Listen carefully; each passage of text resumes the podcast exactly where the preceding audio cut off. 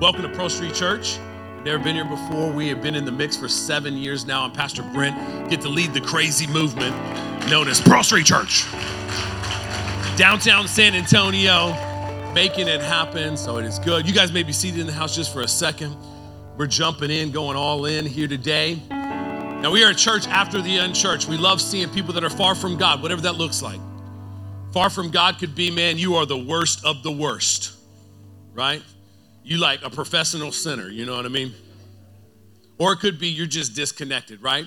You grew up in a hyper religious church, didn't build a relationship with God, you went to college, manipulated by a professor to believe something that wasn't real or true. Now you're coming back to the reality of a humanistic, you know, a naturalistic mentality and a philosophy that's completely contrary to God's word, and you're experiencing life and realizing, wait, that professor lost his dang mind. So, what is real? And you're trying to figure out what is real now until you walk through these doors. Praise God that you're in church here today because we do serve a God that is real. As I tell our church all the time, either it's real or it's not. And if it's not real, go 50, go do something else. But what we do believe is Jesus Christ is real. The power of God is real. The, the gifts of, the, uh, of God did not die with the apostles, they're alive and well today. And if we tap into them, we move them, and we, we have a God that has sent his Holy Spirit to walk with us on this journey. So if you're new and you're visiting, man, that's who we are. We love Jesus. He is the ultimate truth. There is no higher truth. There's no way to get to heaven except through him. So you're in a good place that if you want to stand upon some firm ground, as Jesus said, my principles, my teaching, I am the way, the truth, and the life. You want to stand upon a church that is uncompromised, you're here. Good, good to have you. So good to have you at church here today. We're going to build, and we are building a movement here in downtown San Antonio, uncompromised by culture, completely informed by the truth of God's word. So come along for the journey. We got uh, your next step is to go to our open house, which is coming up at the end of July. We'd love to see you and come be a part. That's how you take a next step inside of the church. Now, we are today in a series called Wise Up. We're on our third week, and we've been talking about inside of this series that in the culture in which we live in here today, it is very easy to be manipulated simply because you don't know what you believe. If you don't know what you believe, then man, it is so easy for you just to go with the, the thoughts and the whims of society that are just present today, right? Paul would talk about this and hey, don't get caught up in non useless talk, right? Know Jesus, know what it is, take every thought captive, right? Submit it to Jesus Christ that it may come into alignment with what truth is. And so if we don't wise up, right, we live in a world here today that believes wisdom is tied to knowledge. Knowledge is one part of the three part equation. Knowledge is cool, I have some understanding. There's some really smart people that are experts in what they do, but all they have is a knowledge in a specific field. They're not wise, right? They lack understanding. And if you don't got the fear of the Lord, man, forget it. If you don't have the fear of the Lord, the fear of the Lord, as Proverbs 1 7 talks about, fear of the Lord is the start of wisdom. It starts in the fear of the Lord. So we're having a whole series here to say, hey, Christians in America, it's time to wise up so that you can rise up. Because if you are unable to wise up in the truth of God's word, you will not be able to rise up in the culture in which we live in here today. And so that's why we're having this conversation. So, just very simply, before I introduce our guest speaker here today, this is the lens in which we look through. The first thing is fear of the Lord. Proverbs 1 7 says, Fear of the Lord is the start of wisdom. So, if you have a lens, right, you just picture, put your glasses of fear of the Lord on. Then you move towards knowledge. Okay, what is knowledge? I'm going to come to a level of knowledge, information to download into my life, okay? You can do that in many different fields. You can get knowledge in multiple different places. You definitely want to have the knowledge of God's word, right? All 66 books, you know, all the authors that wrote it, everything else. You want all the knowledge of what God has for His humanity. Then you want to lead towards understanding. Proverbs talks about get understanding, get wisdom, get understanding, right? You have this ability to understand. If you have those three components, then you'll live in wisdom that honors God, right? All you have to do is be smart and knowledgeable to honor man. But you want to be wise that honors God. You got to get fear of the Lord in you. You got to have some knowledge and you got to have understanding, biblical understanding, not man's understanding. Man's understanding is what's on display here today. So that's the, the context in the series in which we're in. Wise up. We're having some good conversations. It's going to go for a while. We'll be going, who knows, all the way maybe to the end of August. I don't know. I'm still figuring it out. We'll figure it out. But we're going to have a good conversation. Today, I got a buddy in town, um, Reward Sibanda, Mr. Reward Sibanda. Pastor Reward. They, they call you Pastor? Pastor Sibanda. There we go. Uh, Reward Sibanda was on team with us when we first started the church. Literally, he will probably share a little bit of his story, but today uh, he serves at World Vision. He is an executive pastor. He is an interim executive pastor. Is that what they call you? Interim executive pastor. Now, I don't know what the title is now because he's in transition, but he's on team, on staff over at Upper Room. If anybody knows Upper Room in Dallas, it's in Dallas, not Fort Worth, Dallas. And uh, he is on team. But he's a, a friend. He's been a, a longtime friend of our church, and man, a lot of people know who he is. Uh, he's got a big personality of what you're going to see here today. But we're blessed and privileged to have the one and only Reward Sibanda up in the house, my dude. Have at it. What's up, baby? Let's go, baby. Awesome. Let's go, baby. Well, good morning, Pearl Street Church. How is everybody doing this morning? Oh, oh, oh, they, they, they, didn't tell y'all. They didn't tell y'all that I'm not from uh, San Antonio. They didn't tell you guys that I'm from uh, a place about 400 miles north of here and about 5,000 to 10,000 miles east. A place called Bulawayo, Zimbabwe, right? And in Zimbabwe, when we have a conversation with people, we get down. You know what I'm saying? We love response. It's a holla back type of conversation. So when I greet, I want you guys to make me feel at home because then we get the full African experience. Are you guys ready for that? So good morning, Street Church. How y'all doing this morning? All right, all right. That's what I am uh, talking about. Hey, my name is uh, Reward Sibanda. Everybody say Sibanda. And I am a son of this house.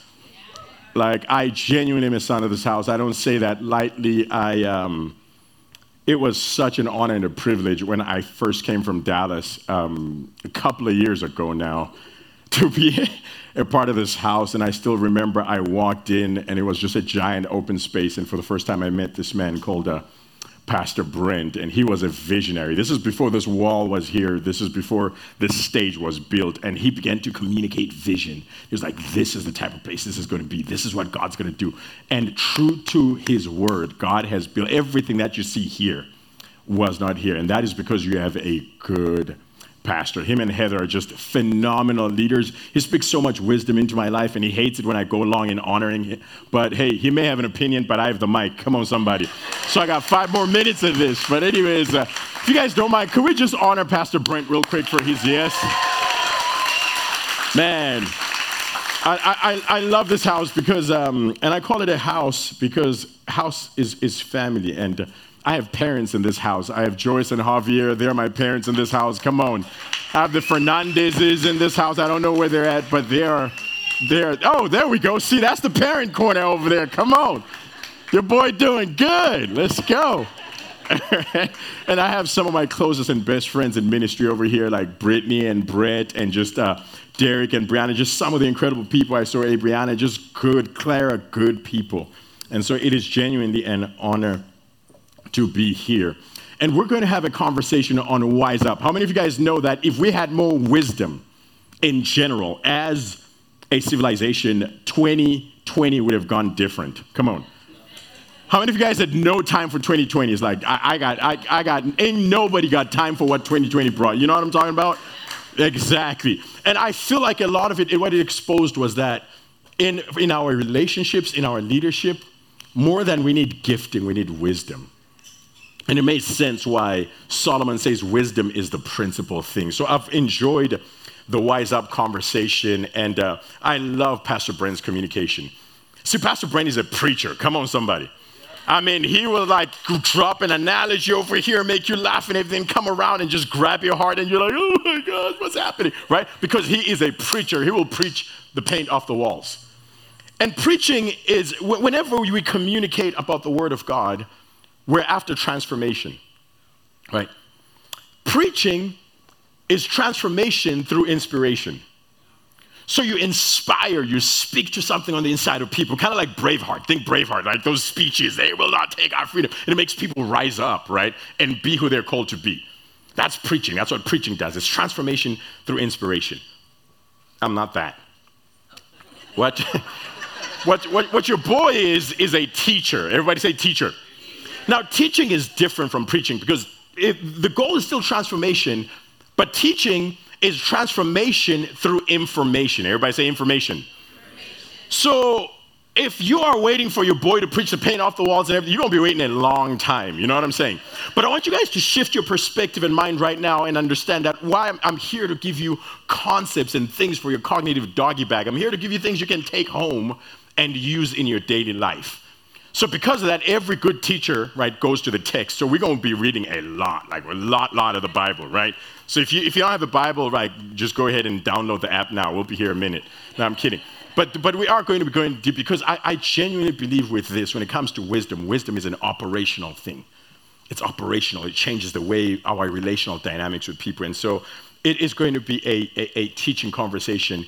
And I want you guys to have that because when you're expecting a preaching, you, you open and you listen with your heart.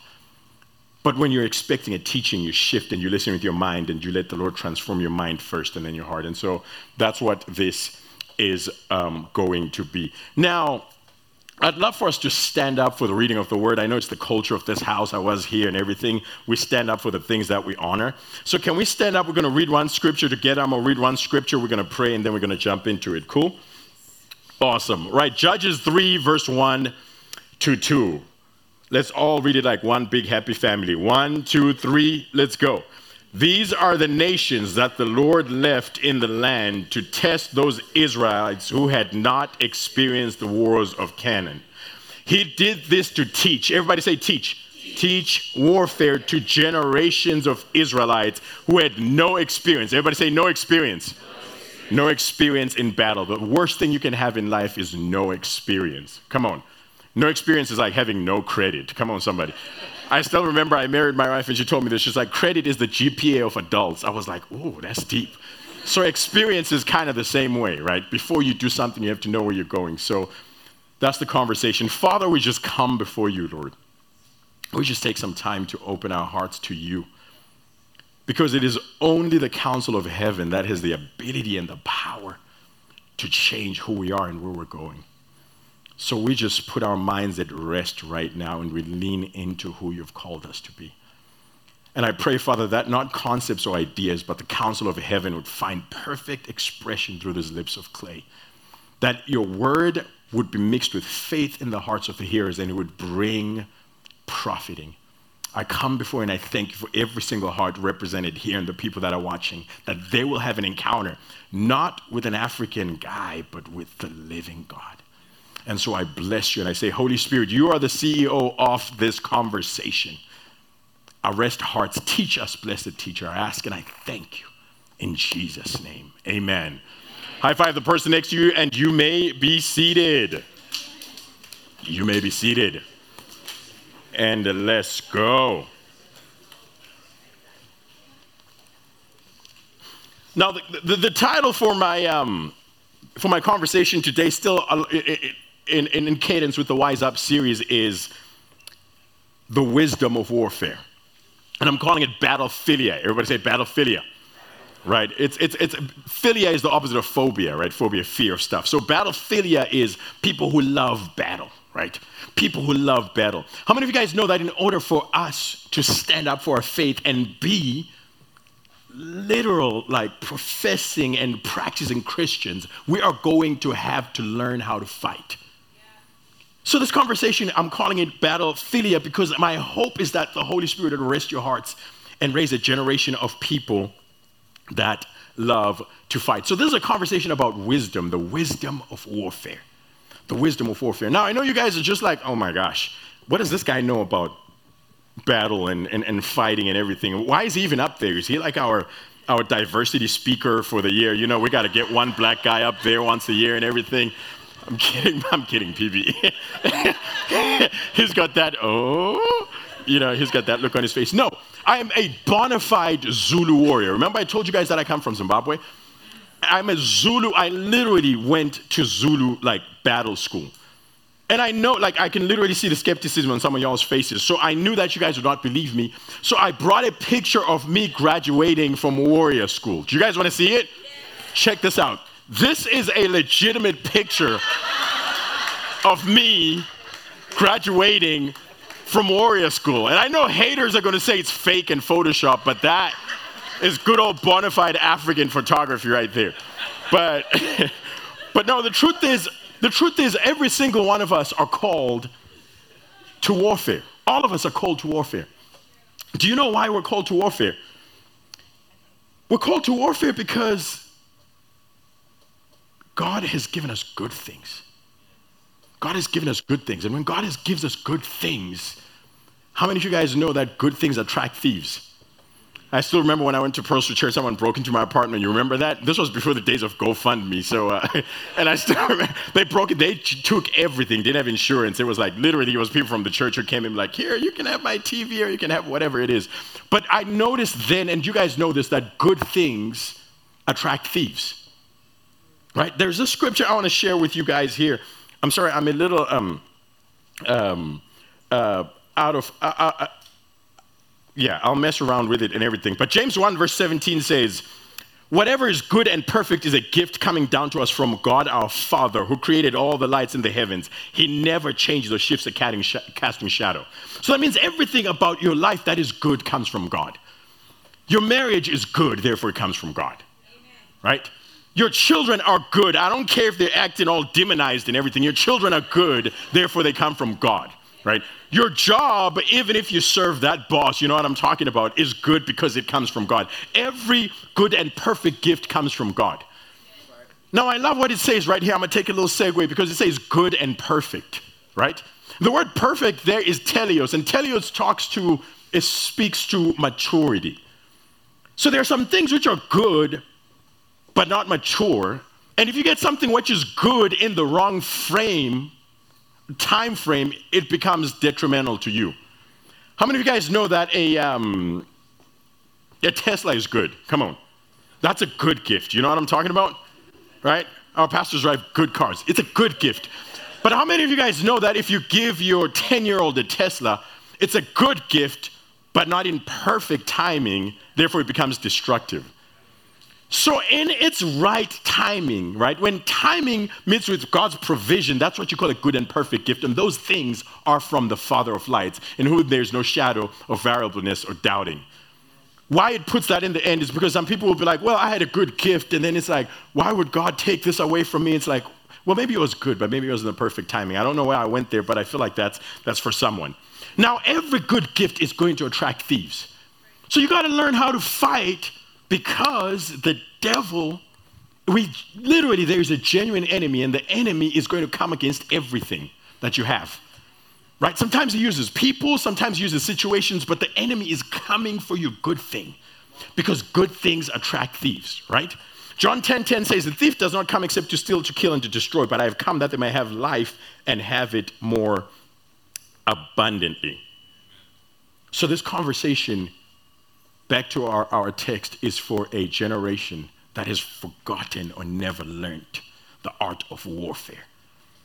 And they did not learn the art of warfare because, like the Israelites over, uh, Israelites over here, because we have been bor- born into entitlement.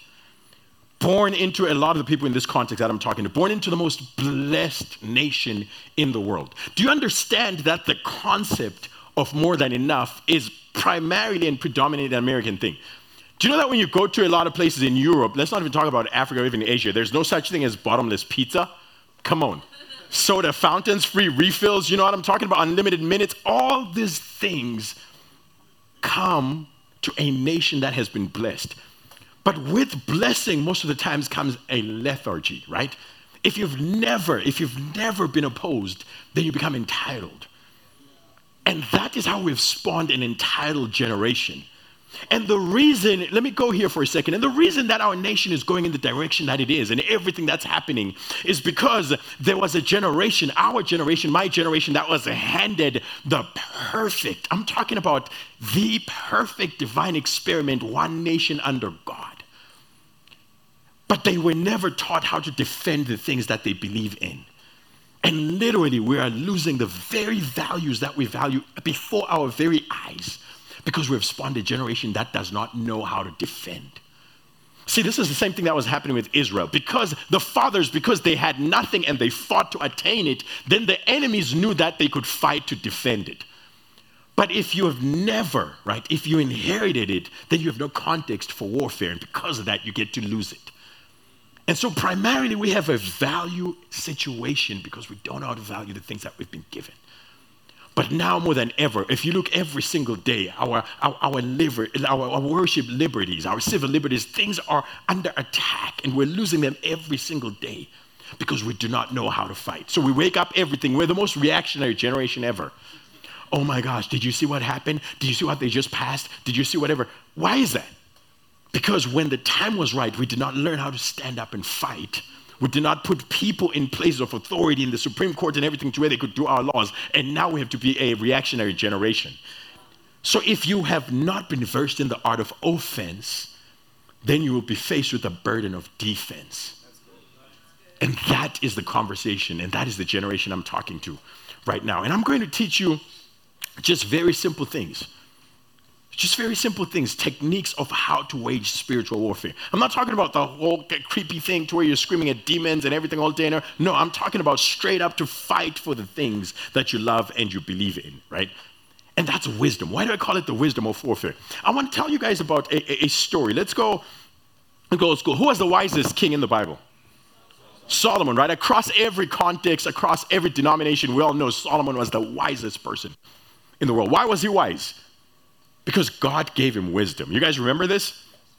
1 Kings 3, verse 5 to 9. It says, One day while in Gibeon, the Lord appeared to him in a dream and said, Solomon, ask for anything you want and I will give it to you. Solomon answered, My father David, your servant, was honest and did what you commanded. You were always loyal to him and you gave him a son who is now king. Lord God, I am your servant and you've made me king in my father's place. But I'm very young and know so little about being a leader, and now I must rule your chosen people, even though there are too many of them to count. Please let me be wise and teach me the difference between right and wrong. Then I will know how to rule your people. If I don't, there's no way I could rule this great nation of yours. Why did Solomon know to ask for wisdom? I'm going to tell you right now if God appears to me and says, What do you want? I'm not thinking wisdom. I'm, telling y'all right now, I got a list. Come on, somebody. I got a list, and wisdom ain't even on that bad boy. You know what I'm talking about?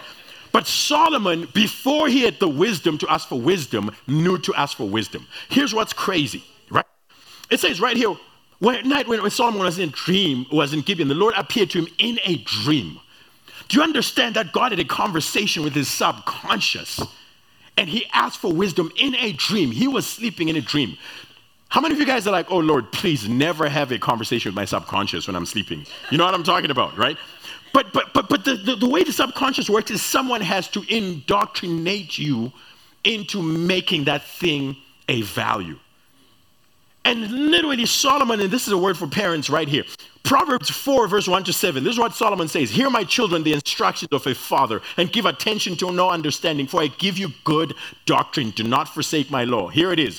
When I was my father's son, tender and the only one in the sight of my mother, he also taught me and said to me, Who? David.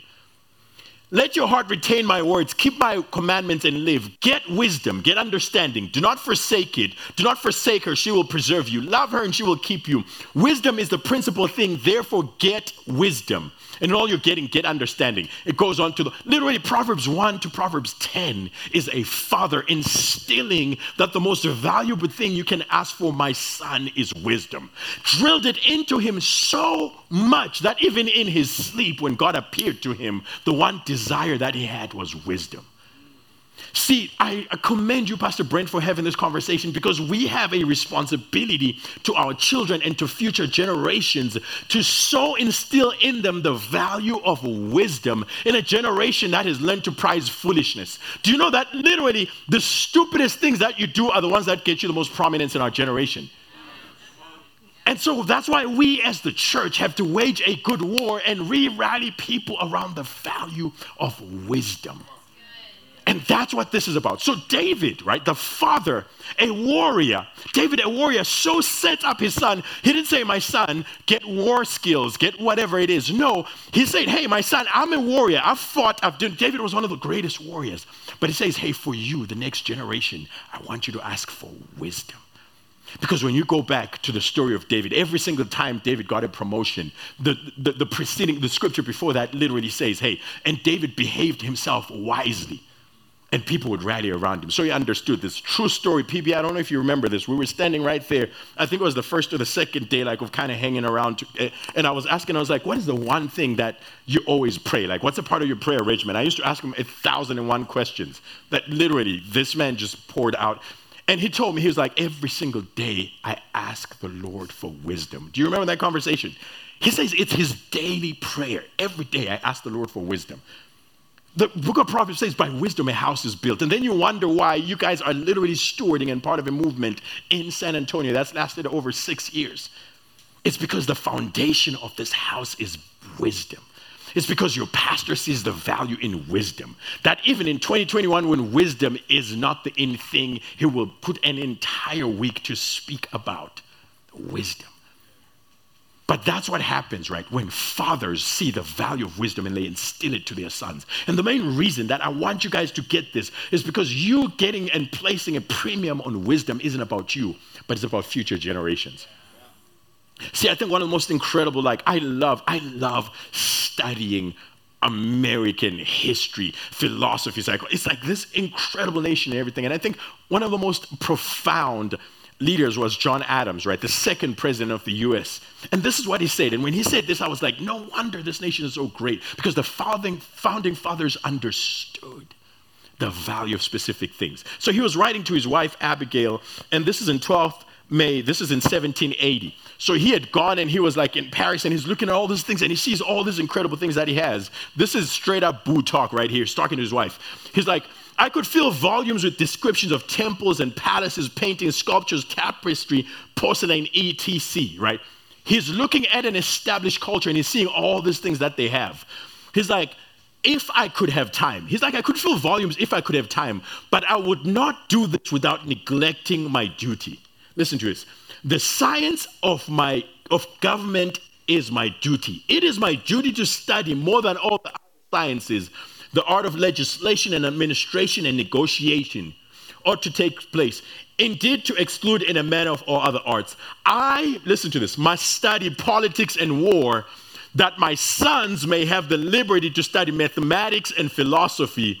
And my sons ought to study mathematics and philosophy, geography, natural history, naval architecture, navigation, commerce, and agriculture in order to give their children a right to study painting, poetry, music, architecture, statuary, tapestry, and porcelain.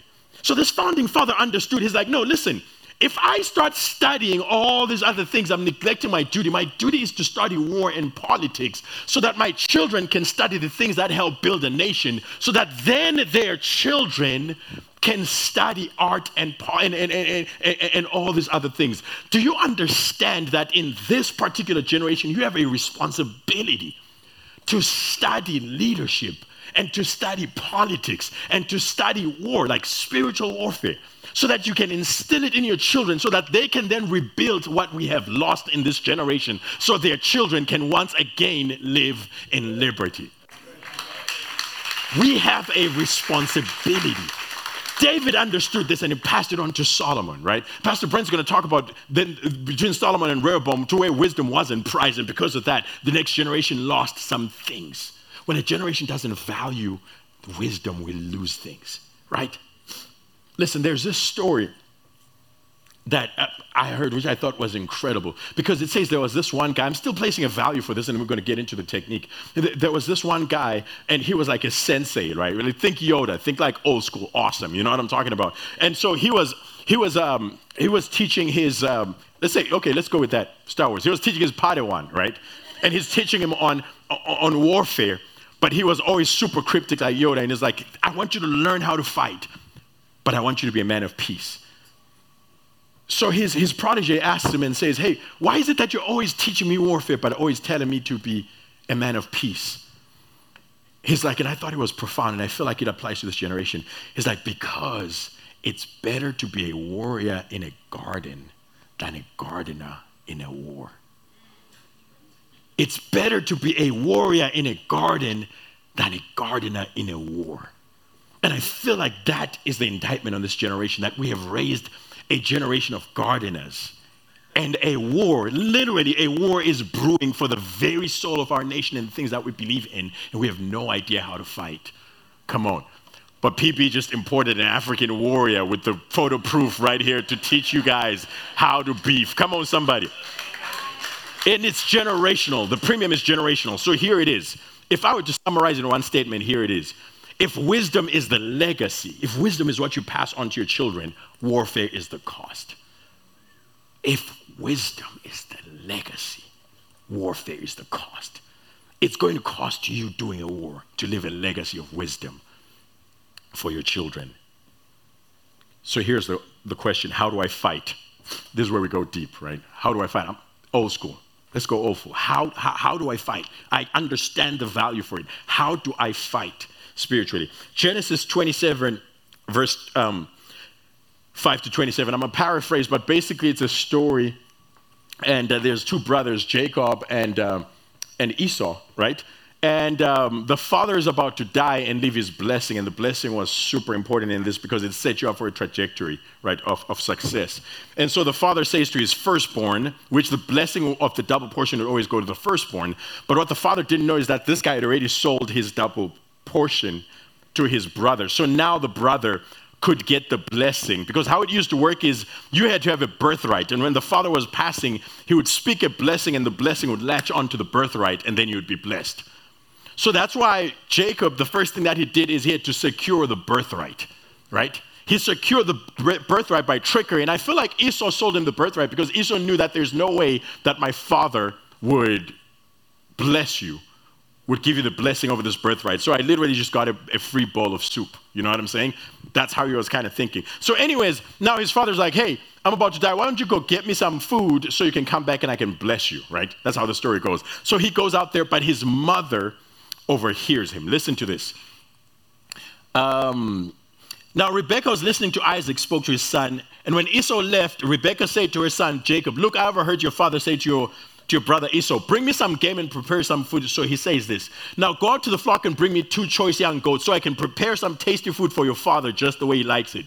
Then take it to your father to eat so that he may give his blessing before he dies. What's happening? It's a mother setting up the son, the same thing that David did to Solomon, right, to win over one other son, which is pretty messed up, but hey, that's the way it is. Fa- favor ain't fair. You know what I'm talking about? And then Jacob said to Rebekah, his mother, my, my, my, brother Esau is a hairy man while I have smooth skin. What if my father touches me? I would appear to be tricking him and I would bring down a curse on myself rather than a blessing. His mother said to him, My son, let the curse fall on me. Just do what I say and go and get them for me. We're having a conversation with uh, Mama Joyce earlier. It's like, just do what I say. How many parents would you usually like, just do what I say, okay? We'll be good. And he went, and so what happens is he goes and he kills this this um, this animal, and then he takes the skin and he wraps it around him, and then he takes this dish that his mother prepared, and his dad eats it, and then right when his that kind of meat-induced coma, and he's happy, he's like, "Come over here, so I can uh, bless you," right? And then um, right here it says, Verse 22 Jacob went close to his father Isaac, who touched him and said, The voice is the voice of Jacob, but the hands are the hands of Esau. He did not recognize him, for his hands were hairy like those of his brother Esau, so he proceeded to bless him. Are you really my son Esau? He asked. I am, he replied. Then he said, My son, bring me some of your game to eat, so I give you my blessing. Jacob brought it to him, and he ate, and brought some wine, and he drank. Then his father Isaac said to him, Come here, my son, and kiss me. So he went and kissed him. And when Isaac caught the smell of his clothes, he blessed him. So what happens is he comes and then he puts on his brother because his brother is hairy, so he puts on all the skins. And the father is like his eyes were dim in his face with a predicament. He's like, "No, I know this is not the voice of my firstborn son, but he feels and smells like my son." And so he blessed him. And so he blessed him. So what is the strategy? It's very simple. In order for him to get his blessing, he wrapped himself in his older brother. And the moment he wrapped himself in his older brother, he became in right standing with his father. And whatever he asked for, he was now in right alignment with his father, and the father granted him because he was wrapped in his older brother. See, that right there is what the gospel is. That is the essence of righteousness. The fact that we have been brought near by the blood of Jesus. And in Jesus, when we're wrapped in Jesus, when we stand before the Father, He doesn't see us, He sees His Son, Jesus, because His blood covers us. And that means because we're wrapped in our older brother, we get the benefits of yes and amen. That's what the Bible says. It says God's promises in Christ, in this jurisdiction of in Christ, when you're covered by your older brother who is Jesus, right? Whatever you ask, the promises of God over your life are yes and amen. Yes, and let it be so. Not because you're good, not because you've earned it, whatever, but because his son is good and his son has earned it. And as long as we're covered in his son, we have right standing before him, and everything that we ask for, it's granted to us. This is what 1 John 5 says. It says, This is the confidence that we have that if we ask for anything according to his will, he hears us. And this is how we know that with the things that we ask for, because we ask in accordance with his will. In Christ, all God's promises are yes and amen. When you're covered in Christ, listen, here's this is profound. Listen to this. Do you know that in Christ, you don't get a new relationship with God? You get Jesus' relationship with his Father. You inherit the perfect dynamic of relational rectitude with a God who cannot look on sin. That is the power of the covering. Are you making this up? I promise I'm not. Check this out. Romans 13, verse 14. This is what Paul says, but put on the Lord Jesus Christ. Because it's about identity, right? Put on your older brother, right? That's what pleading the blood is about. See, I know some, if you grew up Pentecostal like me, right? You're told you plead the blood over everything, right? You overspend and you get an overdraft. I plead the blood over my account. That's not how it works, right? That's not how it works. Pleading the blood, the blood is, is literally what gives you access into this dynamic, into this relational dynamic where you stand.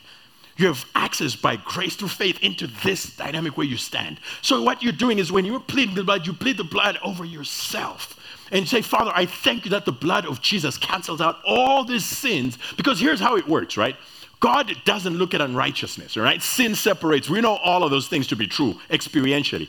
So what happens is when you come before Him and you've sinned and this, without it supposed to be holding hands, have been doing all sorts of weirdness, right? But when you come and stand, you say, Father, I plead the blood of Jesus over me. And what that blood does is it washes you clean and it makes you in right standing with Christ. And then wrapped in Christ, you can approach the Father. And in that place, whatever you ask for, in that place, you can do warfare. Right, listen to this.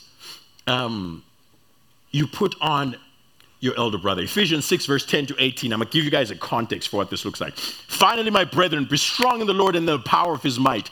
Put on the whole armor of God. Everybody say, put on that you may be able to stand against the wiles of the devil. I also heard this to where, like, every morning when I was growing up Pentecostal, that's why we need good, good biblical teaching, right? My mom would be like, okay, you have to stand up and go through the whole armor and say, I put on the helmet and I put on the armor and, I, and you say all these things, and there's value in that. But here's how it works it says, Put on the whole armor of God, and you may be able to stand against the wiles of the enemy. For we do not wrestle against flesh and blood, but against principalities, against powers, against the rulers of the darkness of this age, against spiritual hosts of wickedness in the heavenly places. So the fight is real. Amen. Hey, it's not, it's, it's not our lawmakers making laws which oppress our values. It's a higher fight. It's a heavenly fight.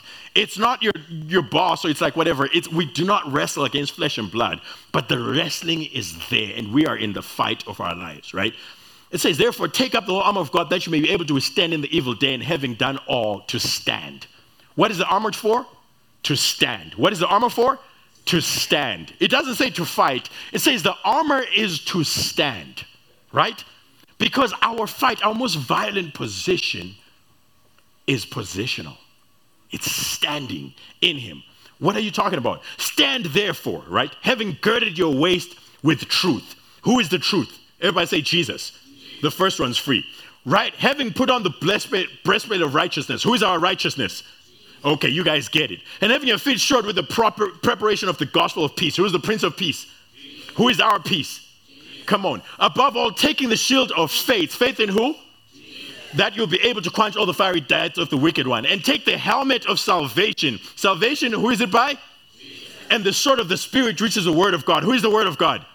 Jesus. So you put on Jesus, literally. And it says, praying always with all prayer and supplication in the Spirit. And being watchful to do this with perseverance and applications for the saints. It's not so you can go out there and swing in the air. You put on Jesus. You put on the full armor. You put on Jesus. You wrap yourself in your older brother and you stand in the righteousness, not works, but in the righteousness that is provided for you. And you do warfare, right? So here's the strategy it's very simple. Number one, put on your older brother. Everybody say, put on your older brother. Number two, stand firm in the word. That's the clap back. Come on. And number three, pray. That's it. That is the strategy. You stand, right? Ephesians 2, right? We're seated in heavenly places with him. There's a, so we, we, we are in him. And in that place, you put it on and you say, Jesus, I, you are my righteousness. And because of that, I can approach the throne boldly, right? And then you stand firm in the word and you pray. The clapback. It's funny. I, what is the clapback? I, I, I saw this recently and I thought it was, um, it was cool. Come on, Urban Dictionary. That is where you should not go for, um, for definition. But it says to respond to an insult by answering while clapping your hands in the rhythm of your words in order to add emphasis. How many of you guys have known this? Listen. You know what I'm talking about? That's called the clapback. And when I say standing in the word, I feel like that's what Jesus did. When temptation was coming against him, he had the divine clapback. Do you guys remember what the clapback was? It is written, right? It is written. That was his. Jesus could have called angels and everything. He was like, but whenever temptation, whenever the enemy came, his clapback was literally, I see him with his long hair putting in a man gun and saying, Listen, man bun, it is written. And that is your primary weapon. Remember, it says the word of God is the sword of the Spirit. It's not your sword, it's the sword of the Spirit. The Spirit takes the word that you've hidden in your heart, then He uses to combat things. There is nothing more powerful in this world than it is written. Because the word of God, when he spoke things into existence, they stand. So that's what you do. Your clap back to everything is it is written. That's why you cannot compromise on the word. Because the word is your bill of rights. You understand what is yours. Whenever you get in trouble, you get a lawyer. Do you know what a lawyer is? A lawyer is basically someone who's read more than you on the law. That's literally what it is. You're paying someone to read for you. If you don't like to read, you will pay someone to read. That's why we go to doctors. That's why you're just paying someone to read the type of reading that you didn't want to do. That's what it is. So you have to be versed in the word because the word is the weapons of our warfare, which are not carnal, but mighty through God to the pulling down of strongholds. You know that scripture, right? So you take the word, and this is right here. Uh, verse 12, the Passion translating, sorry, uh, Matthew 16, verse 19. The Passion translation says this perfectly. It says this perfectly. And this is what it says and he's talking to Peter. We know the story, right? And this is what Jesus says He says, I will give you the keys of heaven's kingdom realm to forbid on earth that which is forbidden in heaven, and to release on earth that which is released in heaven. The whole premise of Jesus' prayer was on earth as it is in heaven. And what is what was Jesus doing? He would literally come and enforce the constitution of heaven on earth's jurisdiction. So, for example, he'd be walking, and when someone came into his vicinity, this is what the kingdom was, and that person was inconsistent with the realities of the heaven that he came with, he would speak to that thing and command it to align, and that's what healing is. It's like, wait a second, there's no healing in my father's kingdom. I'm sorry, there's no sickness in my father's kingdom. So be healed. And he would align this earthly reality with the heavenly reality. And that is how we do warfare. We go into the word and we find the things which are unequivocally true about our situation, and then we command those things to line up with that truth. And that is what kingdom authority is. That's what warfare is. Simple. You do that with your finances. You do that with your marriage. You do that with your health. You find the promise and you, you speak to the problem and command it to align with the promise. When you do that, things happen. That's all it is. That's all it is. And finally, we're about to do this. We're about to do this. And if you guys don't mind, can we have um, some people to just, um, uh, our worship team back up here? So, who do we fight for? Who do we fight for? All right? Because sometimes it's like, I'm good. You know what I'm saying? I don't have a, I mean, I, have I've already placed a value in fighting for our next generation. But I love this part of scripture because it always reminds you of Pastor Brent. And when you read this, you'll understand the ethos of what this house is all about. So this is Nehemiah right here, and there's been a threat against the enemy, against rebuilding the walls and, and, and, and everything. Uh, you see the parallels with our generation and our nation. He says, So I stationed armed men behind the wall in the lowest places. Ooh, I could preach all day here. At the open positions where it was least protected. And I stationed the people in families. Everybody say with families. With swords, spears, and bows. Listen, this war isn't just a war for you over your children. This is a war to where you train your children to fight with you, right? And it says, in families, when I saw their fear, I stood and I said to the nobles and officials and the rest of the people, Do not be afraid of them. Remember the Lord who is great and fearsome, and with courage from him, fight for your brothers, your sons, your daughters, your wives, and your homes. Now, when our enemies heard that they knew their plot against us and that God had frustrated them, we all turned to the wall, each one to his work. And from that day on, everybody say, from that day on, Half of my servants carried on the work, with the other half held the spears, shields, and bows and breastplates. Those who were rebuilding the wall and those who carried burdens loaded themselves so that everyone with one hand held their weapon and they built with the other. And every builder had his sword secured at his side as he built. And the one who sounded the trumpet to summon the troops stood at my side. And I said to the nobles, the officials, and the rest of the people, the work is great and extensive. When we're separated, on the wall and from one another. Whenever you hear the sound of the trumpet, gather us to there, our God will fight for us. From today onwards, every single one of you, you go home and you fight for your children. You fight for your families. You fight for the things of the good things that God has given you. And every Sunday, you rally here with fellow fighters and believers, and you get energized and you get strengthened, and you go out and do it again the world isn't coming in here. So that means we have to go there. And whenever there's a gap, there's some of us here who work in healthcare. If you see that there's a gap there, what you do is you stand there. You and your family you wake up and you pray for that. And know that there's someone else who's a teacher who's stationed in a place and they're doing that. I was talking to Joyce and Javier, and the part of the place where they live, I was like, Are you guys light in that darkness? And they're like, Yeah, I think that's God's strategy. Wherever they are, they stand in that place and they fight in that place.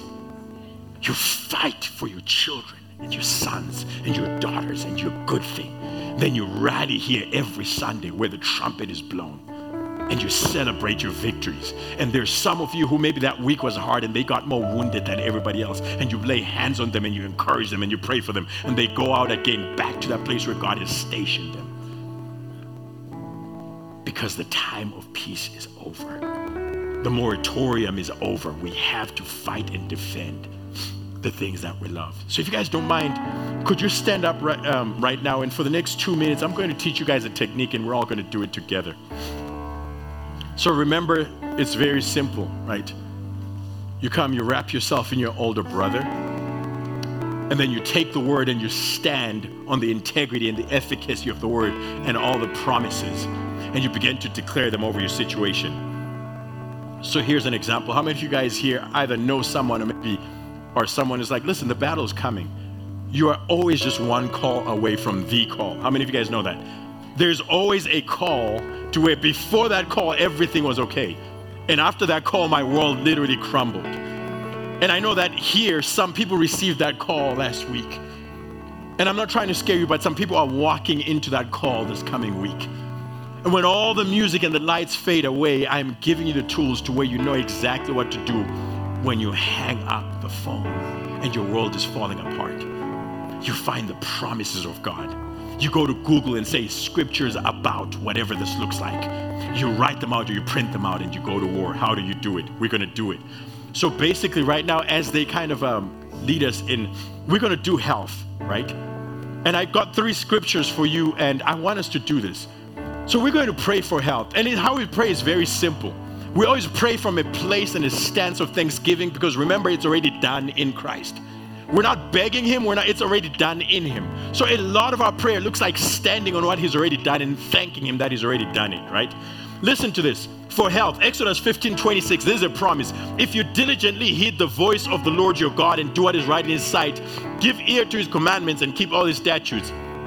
I will put none of the diseases on which I have brought on the Egyptians, for I am the God who heals you. So, right now, I want us to do it. Just begin to open your mouth right now and just begin to thank Him. Say, Father, I thank you that you're the God who heals me. We're doing it. Everybody, open your mouth. Everybody, right now, begin to say, Father, we thank you. I thank you that you're my healer. I thank you that the word says you're the God who heals me. I thank you that the word in the book of Psalms, we're praying, we're praying right now, we're praying. I thank you that in, in the book of Psalms, your word says that you're the God that heals me. I thank you. I thank you that my healing is secure. I thank you that this sickness is a circumstance. And I thank you that your truth says that you will put none of this. A thousand may fall to my side and 10,000 in my right hand. These are scriptures that I'm quoting, but I thank you that you've done this. I thank you, Jesus. Here's another one Psalms 107, verse 20. We're still going. It says, He sent His word and He healed them and delivered them from their destructions. So, Father, I just come before you and I thank you that you've already sent your word. I thank you that my cousin is healed. Begin to speak that over his situation, someone who's not feeling well. I thank you that this cancer is not my cancer. I thank you that this cancer is healed. I thank you that your word says that I'm healed. Father, I thank you. Do you see what's happening? This is you in your living room reading these promises and saying them back to Him in a place of thanksgiving. This is how we fight our battles. Come on. Come on. And it says, and he was pierced for our transgressions, he, he was crushed for our iniquities. The punishment that brought us peace was upon him, and by his stripes we are healed. So this is for someone, maybe you were in promiscuous activity, or maybe you feel like you deserve, maybe you would not lay off the sugar, and now you have diabetes and you feel like you deserve it. But this right here says the punishment was upon him, and by his stripes you are healed. So you say, Father, I thank you that I'm a part of a new bloodline. Say it with me. Father, I thank you. I bless you. I worship you, Father, for your healing. I bless you, Lord God, and I thank you right now that the punishment of what that I deserve fell upon your son, and by his stripes that I walk in healing. And you begin to pray like this, and you can do this over finances, there's scriptures and everything. But here's what I'm saying to you guys this is how we do warfare. So, Father, I just begin to lift up your um your hands right now and just begin to thank him. Father, I thank you for your word. I thank you for the power of your spirit. I thank you that you have given us a sword and a shield. I thank you that we exist in a generation to where it's already done. Father, I thank you that we can stand and fight for our children and our families and our wives and our daughters. Thank you that you've given me good things and the ability, Father, to stand. Therefore, I thank you for the sacrifice of Jesus. I thank you for the blood of your Son. I thank you that I'm clothed in the righteousness of God. I thank you that I am the righteousness of God. I thank you that I'm a part of a new bloodline. Just begin to open your, your mouth right now and just give him thanksgiving. One more minute, one more minute, one more minute. And say, Father, I thank you. I thank you that the situation doesn't define me. I thank you that I don't have to fear or run from the future because you've already secured the future in my past and you've given me the promises, Lord God, to wage a good warfare. Father, I thank you. Father, I bless you. Father, I worship you. I honor you and I adore you, Lord God. Jesus, just take 10 more seconds and just thank him right now. Lift up your voice in this place and just thank Him. Father, I bless you. I worship you. I thank you for your goodness. I worship you and I bless you. In Jesus' name. Father, I just commit your children before you right now, Father. And I just bless you and I thank you that you have given them everything that they need for life and godliness. And may this word take root in their hearts to where when the life when life hits them at the speed of life, they would remember this word and they would learn how to do warfare, that they would value wisdom and live it as a legacy for their children. I ask and I thank you for this incredible opportunity to be a part of this house and to speak here today. Go with your people and lead them to victory in Jesus' mighty name. Amen. Amen. God bless you guys.